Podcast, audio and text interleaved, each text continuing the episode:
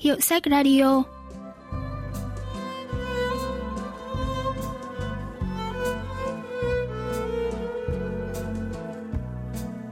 Thanh Tâm xin chào quý vị và các bạn. Mời quý vị và các bạn lắng nghe Hiệu sách Radio, chương trình giới thiệu những tác phẩm văn học đặc sắc và tiêu biểu nhất ở Hàn Quốc qua góc nhìn của các nhà phê bình văn học.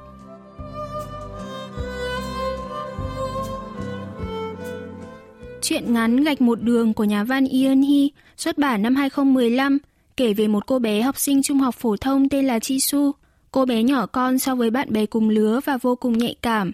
Chỉ cần mẹ kể là nhà đối diện để túi rác thức ăn trước cổng chung cư để nước chảy lênh láng ra ngoài là hôm đó cô bé sẽ chẳng nuốt nổi cơm. Còn chưa kể đúng ngày hôm đó trên xe buýt đi học cô còn bị rơi hết đồ trong cặp, có cả băng vệ sinh nữa chứ.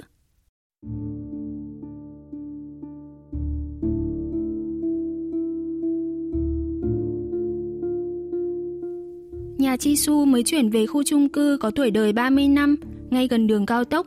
Phía sau có khu làng ổ chuột. Ở khu làng ấy có rất nhiều mảng tranh nguyên sắc của quá trình đô thị hóa. Ví dụ như cảnh những chú gà con cố gắng leo qua những tấm rào thủng, những cây đỗ đâm rễ xuyên qua tường, những cây cột điện siêu vẹo được quấn tạm bợ. Dọc theo đường đi còn là những ngôi nhà bị phá dở có ghi dòng chữ đòi đảm bảo quyền sinh tồn bằng mực đỏ chói. Mẹ đã dặn đi dặn lại là không được đến khu làng ổ chuột đó, nhưng với Jisoo thì đây là chỗ hút thuốc lá lý tưởng.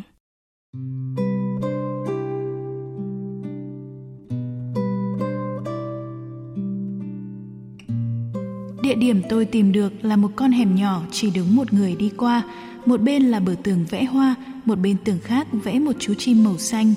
Tôi ngồi chồm hổm trong hẻm đó mà hút thuốc để trấn tĩnh bản thân và tìm chút an ủi trong cô quạnh. Thỉnh thoảng lại có một chú mèo xuất hiện.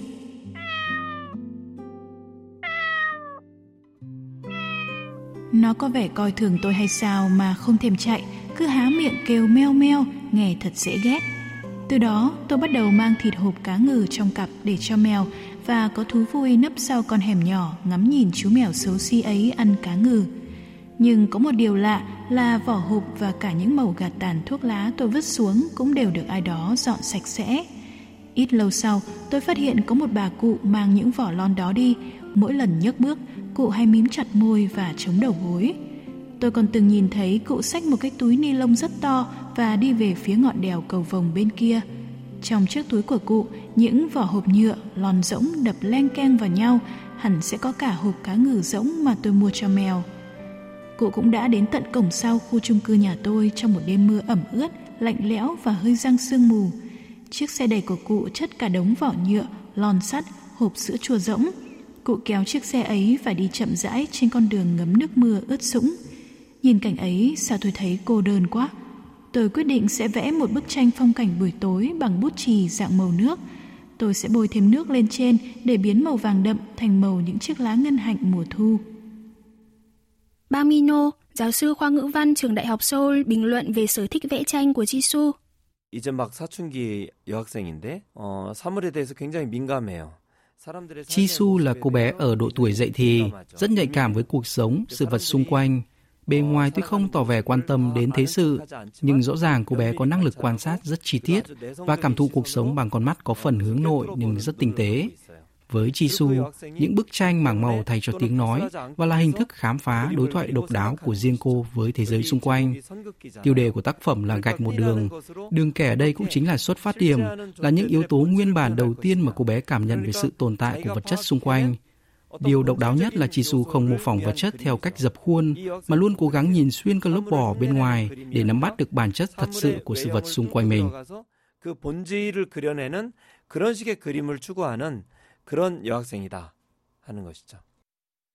Đó là ngày họp tổ dân phố đầu tiên mà nhà Jisoo tham dự sau khi chuyển đến đây.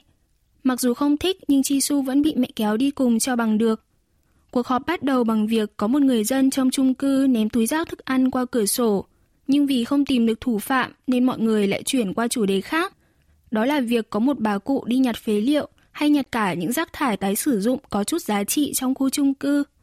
Jisoo nhớ đến bà cụ nhặt vỏ lon cá ngừ nên dỏng tai nghe ngóng.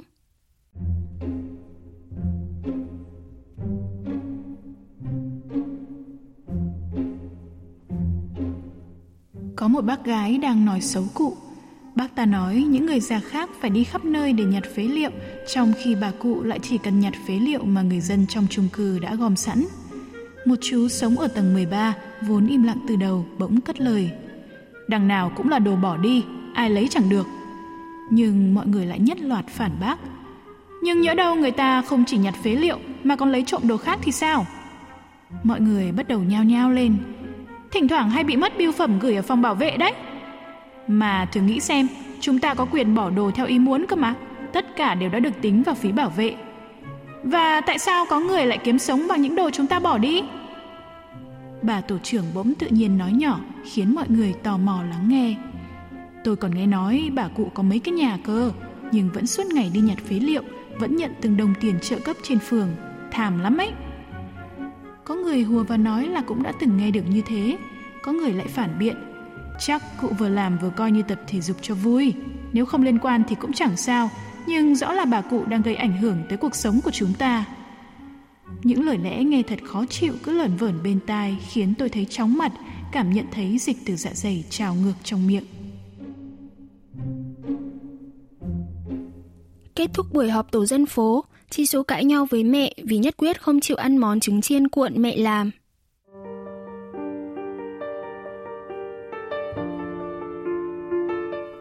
Tôi không biết là trong trứng có nấm kim châm. Trong tiết học về chăm sóc sức khỏe ở trường, tôi có được học về ký sinh trùng. Từ đó bắt đầu thấy sợ khi nhìn thấy nấm kim châm trên bàn ăn.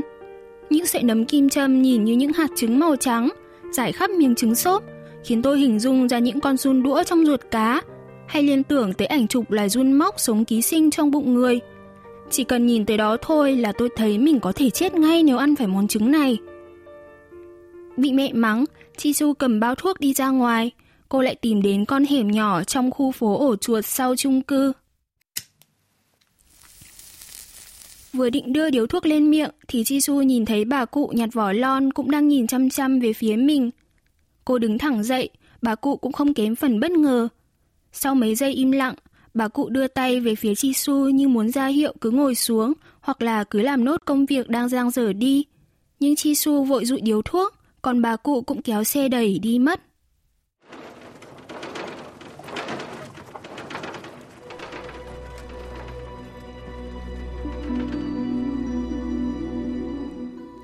Tôi từng vẽ rác thức ăn bị vứt ngoài ban công. Tôi chưa từng nghĩ chúng bẩn thỉu mất vệ sinh, chỉ là chúng không được đựng trong bát đĩa tử tế mà thôi. Xét ra thì đó đều là những đồ ăn thức uống mà ai đó đã chuẩn bị cho bữa sáng. Sáng nào đi học tôi cũng nhìn thấy mỗi ngày là một thực đơn khác nhau. Cơm nấu với đậu và kê, thịt bò, cá cơm rang, kim chi lá củ cải, canh rong biển. Có hôm lại là trứng chiên, kim chi xào, thịt dăm bông chiên, lá kim, canh lòng lợn. Có hôm lại là đồ chiên, đậu diêm, táo gọt vỏ, cơm cuốn, màn thầu. Jisoo tình cờ phát hiện ra người hay ném đồ ăn từ ban công. Đó là vào sáng chủ nhật, cô trằn trọc mất ngủ tới tận sáng sớm nên muốn ra ngoài hút thuốc. Vừa ra đến cổng chung cư thì cô thấy một cục cơm nếp nguội rơi xuống, tiếp theo là trứng hấp miếng trộn, tiếp theo nữa là hai con cá đù vàng khô lần lượt rơi xuống. Nhìn lên phía trên, Jisoo thấy có ai đó ở tầng bảy đang chuẩn bị đổ nốt nồi canh đậu tương.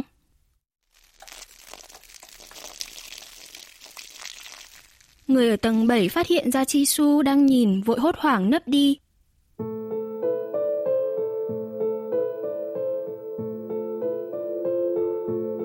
Tôi vẽ hai con cá đù vàng đang há miệng chữ A và chữ Ư. Ở phía mắt cá có dòng nước mắt tuôn chảy. Con cá há miệng hình chữ ư thì gầy gò, hàm răng nhỏ li ti và thân hơi bị cháy hơn. Trên thân nó có ba vết cắt và giữa các vệt được tẩm đều gia vị. Trong số gia vị còn có cả hành lá và vừng rang. Chắc hẳn là khi nhìn thấy bức tranh này, sẽ có ai đó nhận ra đó là cá của nhà mình. Vẽ xong bức tranh về cá đù vàng, Jisoo giá lên thang máy chung cư. Mấy ngày sau... Này! Có phải cháu vẽ con cá đù nướng rồi dán lên thang máy chung cư không? Bác gái sống ở tầng bảy nhìn quanh, kiểm tra chắc chắn là không có người mới mở lời hỏi Jisoo. Tôi đột nhiên lùi lại. Bác gái đó nhìn tôi và cố gượng cười, một nụ cười đầy thiểu não như sắp khóc đến nơi. Cháu là học sinh nên không biết, chứ nhà nào có ai đi xa cũng hay nấu riêng cơm để cầu mong cho người đó ăn khỏe, sống tốt. Giờ thì chẳng ai làm, nhưng đó là truyền thống từ xưa. Tôi cứ đứng như trời trồng nhìn bác gái. Tôi tưởng tượng trong miệng bác có những thứ như là tảo biển ướt đang từ từ bò lổm nhổm ra ngoài. Bác thở hổn hển, lại tiến gần đến bên tôi thêm một bước rồi nói nhỏ. Còn bác vừa mới đi xa rồi, nó cao và đẹp trai lắm, vậy mà đi nghĩa vụ rồi gặp tai nạn. Bác gái hất cằm rồi chỉ lên trời cao, nhìn vẻ mặt vô cùng lo lắng, gần như là sắp khóc. Tôi thấy vậy thì sợ lắm nên quyết định tránh đi, nhưng bác vẫn cố bám theo tôi mà nói tiếp. Bác không phải người xấu đâu, bác bận làm việc nên không lo cơm nước được đầy đủ cho con. Nó cao lớn vạm vỡ nên lúc nào cũng kêu đói, đáng nhẽ bác phải chăm sóc cho nó chu đáo hơn. Đang nói thì bác gái lại lén lau nước mắt. Cháu có biết anh nhà bác đẹp trai khôi ngô thế nào không? Nó còn hơn hẳn Jang Dong-gun, Choi In-sung đấy nhé. Cháu mới đến nên không biết đâu, bọn con gái khu này đều biết con trai bác. Bác gái thở hổn hển đi theo tôi tới tận cổng vào khu phố ổ chuột. Tôi đặt chân lên chiếc cầu thang vẽ hình phím đàn rồi quay đầu lại, mở lời, nhưng tôi không dám nhìn mặt vì sợ thấy bác gái đó đang khóc. Cháu hôm nay lần đầu tiên gặp bác, nên bác cứ yên tâm nhé. Tôi chạy lên cầu thang. Sau đó, vẫn thấy đồ ăn đổ xuống dưới nhưng không ai biết được về bí mật của bác gái tầng bảy. Nhà phê bình văn học Trần So-yong phân tích về cuộc nói chuyện giữa người đàn bà này với cô bé Jisoo. 아파트 사람들 사이의 관계가 얼마나 피상적인지 또 소통이 얼마나 이루어지지. Câu chuyện về người phụ nữ sống ở tầng bảy, chúng ta thấy rõ mối quan hệ vô cùng hời hợt giả tạo của những người sống trong chung cư.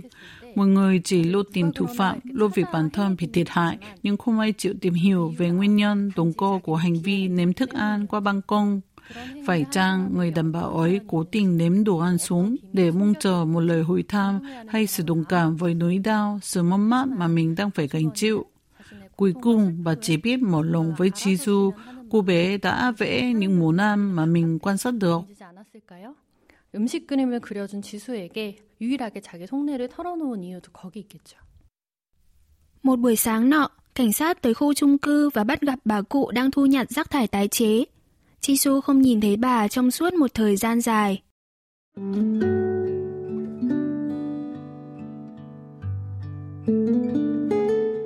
Tôi hay đến con hẻm chật chội đó, nhưng trời thì càng trở lạnh mà không còn thấy con mèo xuất hiện nữa. Hộp cá ngừ tôi mở từ hôm trước vẫn còn nguyên. Hôm sau, tôi lại mở một hộp cá ngừ mới và hút thuốc, lòng thầm lo cho con mèo xấu xí. Nó đi đâu rồi? Có gặp chuyện gì xấu hay bị ai bắt nạt không? Cháu tìm con mèo à? Bà cụ đứng trong ngõ hẻm nhìn tôi.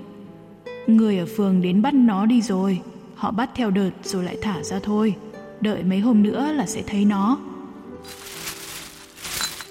Bà cụ lục chiếc túi dắt trên xe đẩy rồi lôi ra một cái bánh mì kẹp. Cái này còn nóng, bà cháu mình chia nhau ăn nhé. Tôi sợ miệng hôi mùi thuốc lá nên chỉ biết đứng im. Nhìn tờ giấy gói thì biết bà cụ mua bánh ở quán ngay sau chung cư. Vỏ bánh được nướng bơ, có kẹp trứng chiên bên trong, bánh còn nóng và mùi rất thơm. Tôi ăn hết vèo trong nháy mắt, còn cụ thì vẫn cầm phần bánh của mình. Cụ hỏi, ăn hết rồi à? Thấy tôi gật đầu thì cụ mới đưa bánh lên ăn. Ngon quá, cái cô này nướng bánh giỏi đấy. Lúc không có khách là cô ấy lại tranh thủ làm cho bà một cái. Người Seoul tốt bụng, hay giúp người lắm. Bà cụ ăn xong bánh thì nhặt hộp cá ngừ lên rồi dặn tôi. Cháu cho mèo ăn thì đừng để trong lon sắt, có thể làm miệng mèo bị thương đấy. Bà cụ ngẩn người nhìn tôi một chặp. Còn nhỏ mà hút thuốc là không được đâu, còn phải cao lên nữa chứ. Tôi thấy tội lỗi, chỉ biết cúi đầu. Bà cụ lại kéo xe đẩy đi về phía con dốc bên kia. Cuối cùng thì bác gái ở tầng bảy cũng bị phát hiện. Ông bảo vệ quyết định rình vào lúc sáng sớm và bắt quả tang bác đang ném đồ ăn xuống. Nhưng bác gái nhảy sồn sồn lên quyết cãi cho bằng được. Bảo vệ thì làm tốt việc của mình đi, sao lại đổ oan cho người khác? Oan uổng thế này thì làm sao mà sống được đây? Bác gái hùng hổ đòi ông bảo vệ phải xin lỗi, nhưng khi vừa chạm mặt Jisoo thì lại trở nên nhỏ nhẹ. Sống là phải biết nhận lỗi chứ, ai lại đổ bừa thế? Có trời biết đất biết đấy. Cả đời ông chỉ làm được chân bảo vệ thôi. Bác gái tầng bảy quay về nhà.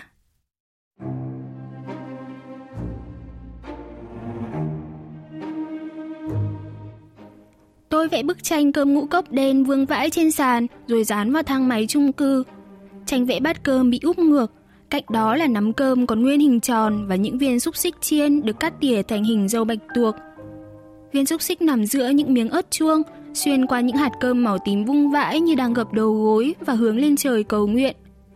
Đây coi như là một món quà dành cho bác gái ở tầng bảy. Sau bức tranh vẽ cho bác gái tầng bảy, Jisoo muốn vẽ tranh tặng cả bà cụ nhặt phế liệu.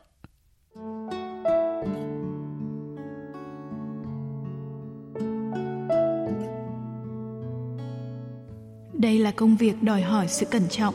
Đường kẻ đầu tiên, kẻ từ đâu, như thế nào sẽ quyết định số phận của cả bức tranh. Vậy nên tôi dành rất nhiều thời gian để nghĩ về đường kẻ đầu tiên này. Tôi định dùng tổng cộng năm màu, màu trắng, màu đen, phần đen của màu trắng và phần trắng của màu đen, cuối cùng là màu đổ bóng.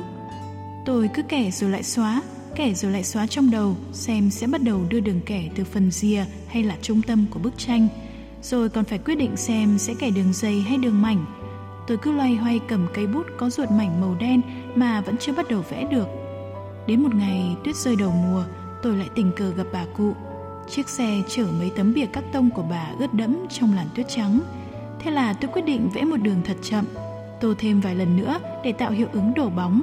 Những đường đầu tiên đã dần lộ diện. Tôi trồng những đường kẻ theo hướng từ dưới lên trên. Trang giấy trắng dần đầy lên, ngập những đường kẻ như đường gần, đường chỉ. Thật kỳ lạ là có những đường kẻ nhìn rất tròn trịa và có màu trắng sữa, có đường lại vươn dài như cánh tay, nối từ ngón tay tới bả vai rồi kéo tới tận ngón tay bên kia. Những đứa bạn trong lớp rất ngạc nhiên khi thấy bức tranh này. Sao cậu chỉ gạch đường kẻ thôi? Chỉ ai mới học vẽ mới làm thế này thôi mà. Tôi chỉ đáp, mình tích cóp đường kẻ để tặng cho một người. Chắc là chẳng ai hiểu được câu trả lời này đâu.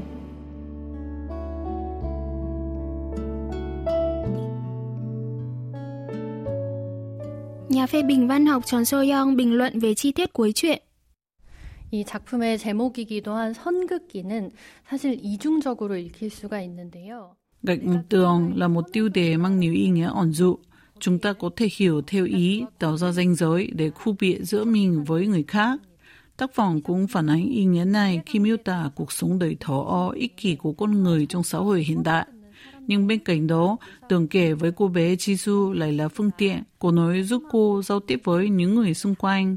Những tường kể cô nâng niu trong bức tranh sẽ là món quà dành tặng bạc của nghèo nhưng có tấm lòng ấm áp, thực sự quan tâm đến cô. Đây là một thông điệp đầy cảm động và gửi gắm cái nhìn lạc quan, tin yêu cuộc sống của cô bé Jisoo trong tác phẩm.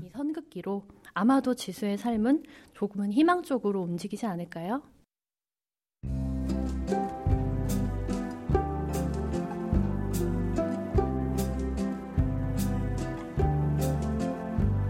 Các bạn vừa tìm hiểu chuyện Gạch một đường của nhà văn Ian He.